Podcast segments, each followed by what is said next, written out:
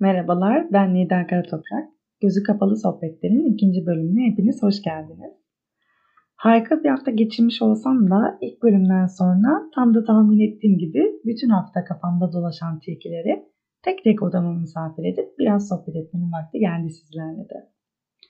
İçtenlikle tekrardan tek tek hoş geldiniz demek istiyorum. Çünkü size her hoş geldiniz dedikçe ilkokulda 5 sene boyunca sınıf başkanlığı yapıp üzerine utanmadan yıl sonu gösterilerinde de sunucu olduğum zamanları hatırlıyorum.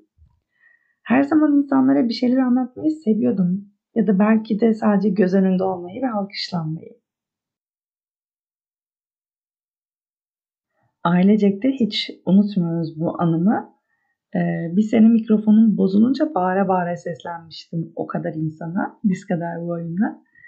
Şimdi tekrardan o küçük Nida ile beraberim aslına bakarsanız. Yine bağırıyorum. Belki geçmişime, yaşadıklarıma, yapamadıklarıma, onlarca yalanıma. Ama güzel olan artık dilediğim her şeyi yapmaya. Bu sohbetler hep mi böyle ciğerimizi sökecek derseniz inanın ben de bilmiyorum. Ben hep böyle yazar mıydım? Hep mi bir sorun vardı da kafamın içinde uykularım kaçardı? Hiçbir fikrim yok. Burası tam olarak benim e, psikolog koltuğumdan kalkıp hepinizin ortasına oturduğum yer. Fark ediyorum ki tamamen aynı olmasa da benzer yerlerden kırılıyoruz hepimiz. Kimimiz kendine bağıra bağıra susuyor, kimi ise iki damla gözyaşıyla. Bence ortak noktamız ne yaşadığımızı anlamadan susturuyoruz kendimizi çoğu zaman. İşte o zaman başlıyor bence içimizdeki bütün bu tıkanıklıklar, öfke, kıskançlık. Artık içimizde her neyi susturuyorsak. Peki ben neyi susturuyordum içimde? Çocukluğumda çığlık çığlığa, ergenliğimde ise evden ara sıra kaçarak yapıyordum bunu. Fakat son 3-4 senedir de susarak. İlk psikolog koltuğuna oturtulduğumda yıl 2008 Nida 11 yaşındaymış. İnanın o kadar korkardım ki Fındıkzade'de o binadan yüzünün her yerini hatırladığım hafif kirli sakallı, ortalama 35 yaşlarında bir psikolog ile 50'şer dakika. Bazı haftalar belki doktorum seansa gelmeyi unutur diye camdan usul usul bakardım. Eğer ondan birazcık önce gitmişsek. Doktorumsa geç kalmanın verdiği aceleyle karşıdan karşıya hızla koşardı. Ve o koştukça elim ayağım buz keserdi benim. Kırmızı ışığa yakalanması bile mutlu ederdi beni. Oraya gidene kadar yolda ne kadar ağladığımı, anneme ne kadar yalvardığımı hatırlayamıyorum bile. Artık ağlamaktan yorulur, bir şekilde susardım. Peki nereden başladı bu çile? Ben neden herkes okuldan çıkıp evine gidiyorken okuluma çok yakın olan o terapiste zorla götürülüyordu? Bir insan gerçekten deli doğabilir miydi? Mümkün mü bütün bunlar? Yıllarca karnemde ismimin yanında özel kaynaştırma öğrencisi yazısını saklayarak çıkardım okulda. Herkes belgelerini sallaya sallaya çıkardı. E okulun son günü herkes koştura koştura tatile gidecek. Tabii ki mutlulardı. Maalesef hepsinden farklı olarak bir şekilde saklamaya çalışırdım karnemi. Yıllarca okulun son gününden tek bir şey dilemiştim. Keşke başarısız olsaydım da o yüzden saklasaydım o karneyi. Özel kaynaştırma öğrencisi ne demekti? Üst üste yapılan dikkat testleri, IQ testleri sonucunda anneme göğsünü kabartacak kadar iyi sonuçlar getiriyordum oysa. Evet Esma Hanım, kızınız üstün zekalı derdi. İçine zar zor sığdığı çizgili gömleğinin dar gelen boğazında. Ama bir geri zekalı gibi sus sus edeceğiz onu. Ne yemek yiyebilir ne neşeli neşeli gezebilir etrafta. Evet, diğer çocuklar gibi uyumlu olacağından hiç şüpheniz olmasın. Artık Nida ben buradayım diye çığlık atmayacak. Bir şeyler anlatırken aslında dikkati dağıldığı için değil, ayrıntıları sevdiği için odaklanamıyor olamayacak. Her şey tam istediğimiz gibi olacak. duygularını yok ederek yapması gereken tek şey yapacak ve bu zekasını doğru yere kanalize ederek tam da istediğiniz gibi çok başarılı bir öğrenci olacak. Diyordu nazikçe doktor. Ve konserta 54 miligram yemek yemeden, kimseyle konuşmadan, lise sınavlarımda yüzdelik dilimler, son iki senenin ortalamasıyla gelen Robert Kolej. Hevesimiz kolej konusunda biraz kursağımızda kaldı ama olsun artık Nida herkes gibiydi. Herkesin tam da istediği gibiydi. İnanın ortaokul senelerinde özellikle dershane kısmında hiç arkadaşım olduğunu hatırlamıyorum. Okul yine ona nazaran biraz daha eğlenceliydi. Birbirinden farklı birçok insan vardı. Ee, ve ben bir şekilde orada yine de eğlenebiliyordum, gülebiliyordum. Ortaokulun ilk senesinde bizi şak diye bir sınava soktular. Tabii ben 5. sınıfta o rezil üniversite tanışınca reddettim kendilerini. Bir süre sonrasında sınava bir girdim. Her şey çorba oldu. Az buçuk bir şeyler yapıp çıktım ben. Sonraki iki yıl boyunca ilaçlarla ne evden çıktığımı, ne bir şey yediğimi, ne de gülümsediğimi hatırlıyorum. Sınav kitapçıklarım hala saklıyor annem. 100, 120 soru mu ne vardı? Ben bir yanlış bir boş yapmışım. Yani ayıp bedeller. Robot olsa daha çok yanlış yapardı. Bir sene önceye kadar aynı kişi olduğuma kimse inanamadı. O iki sene hiç unutmuyorum dünyanın en suratsız kızı ödülü benimdi resmen. Annem dershane çıkışı bizi almaya geldiğinde hep aynı şeyi söylerdi.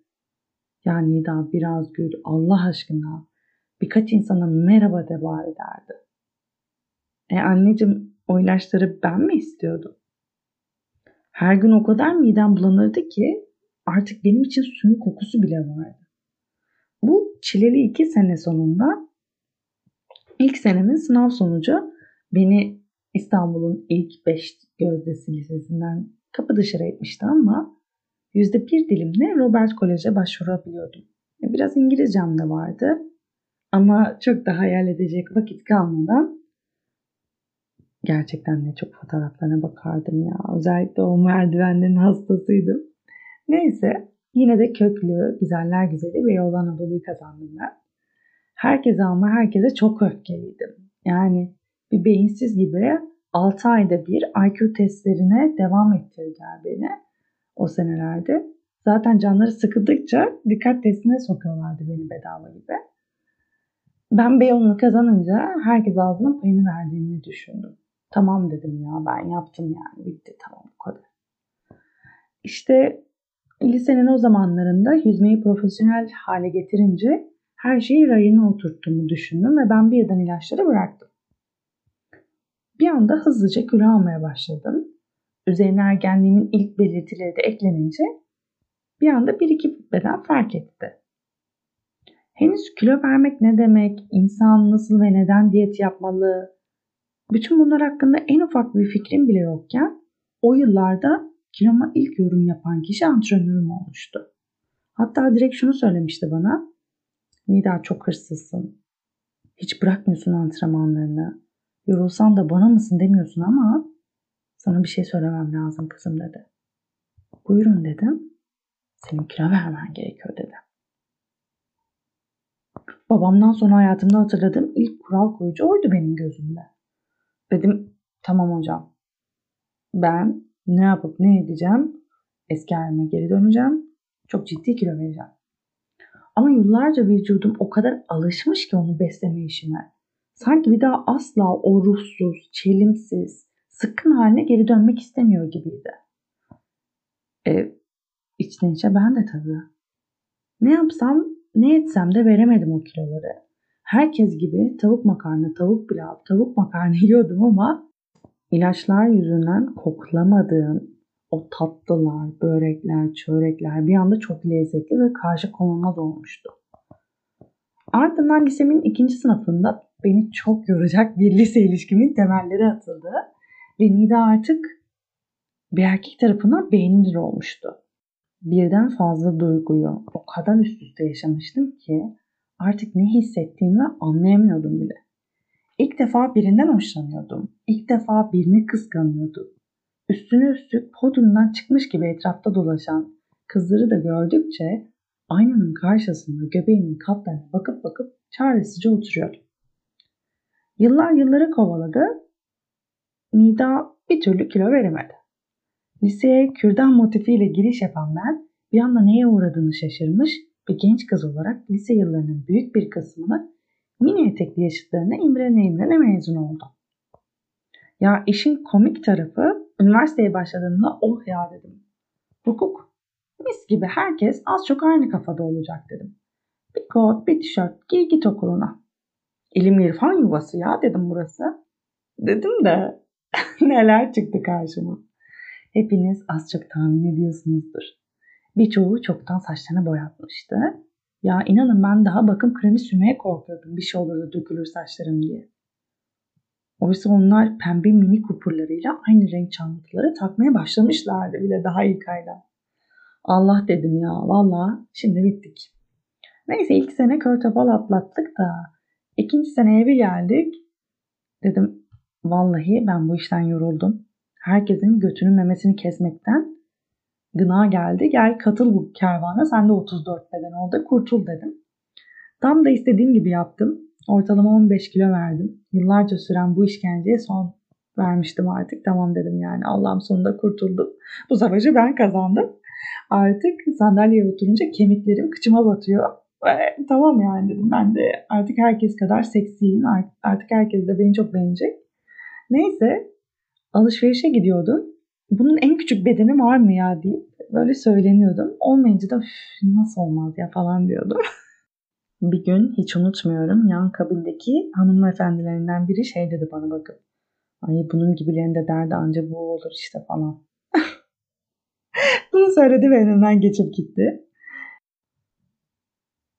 Sanki çölde susuzluktan ölmek üzereyken bulduğum bir damla su gibi bırakın hayattan zevk almam gereken diğer şeyleri düşünmeyi.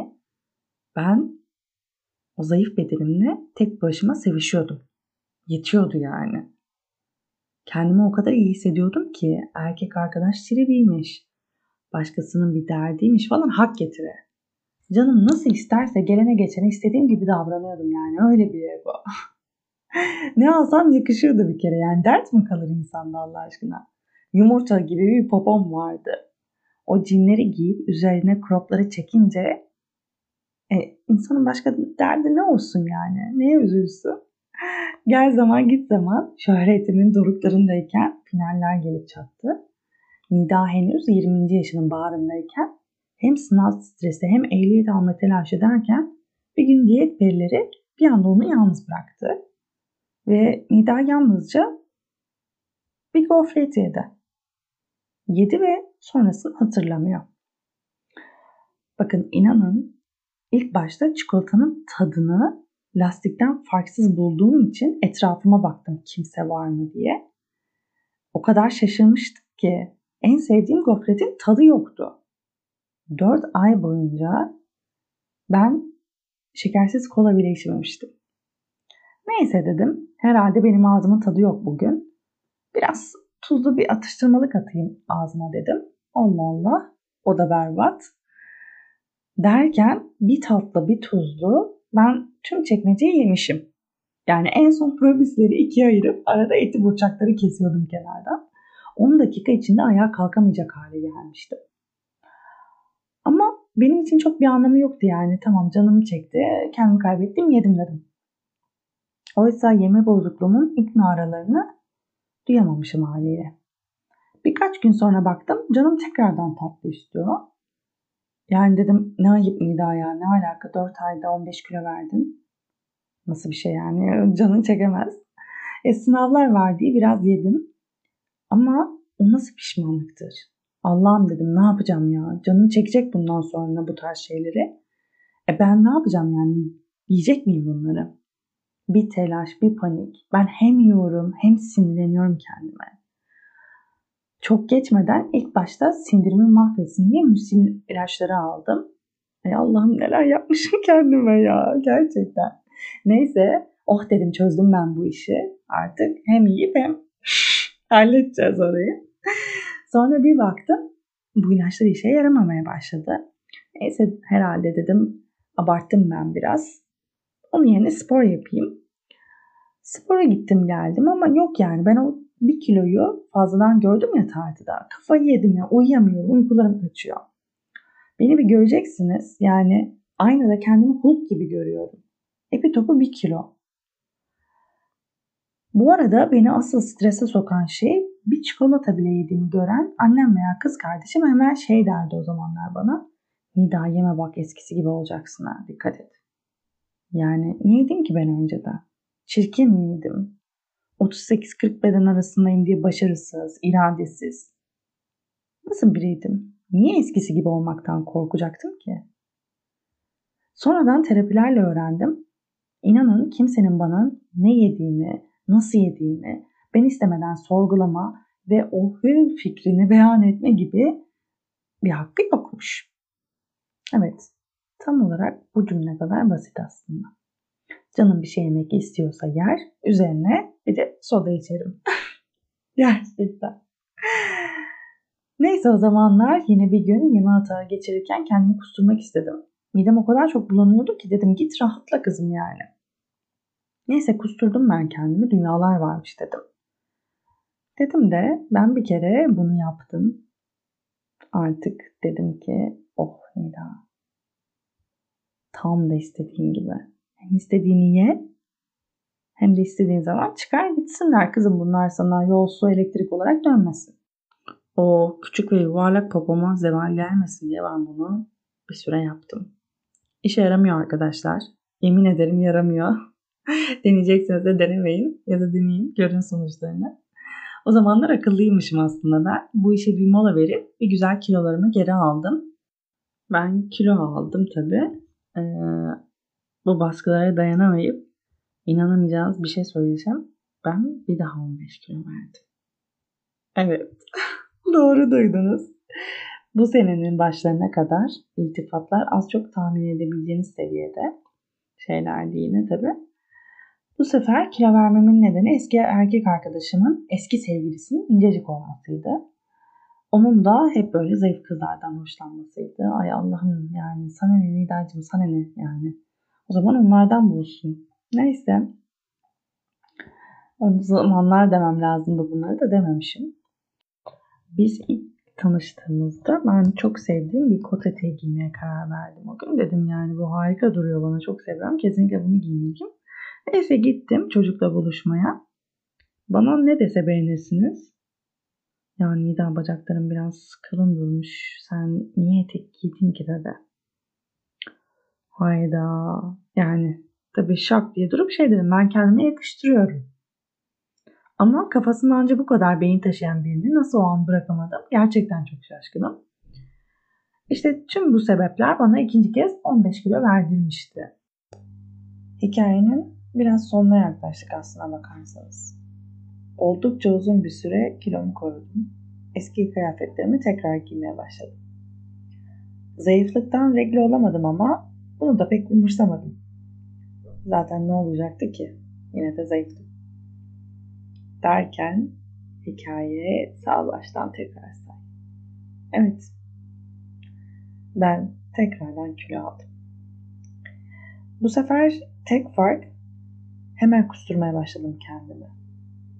Birden hatırladım bu kendimce çok pratik olan yolu. Bulimia nevrozanın kaç seviyesi var bilemiyorum fakat rekorun bende olduğuna emin edebilirim.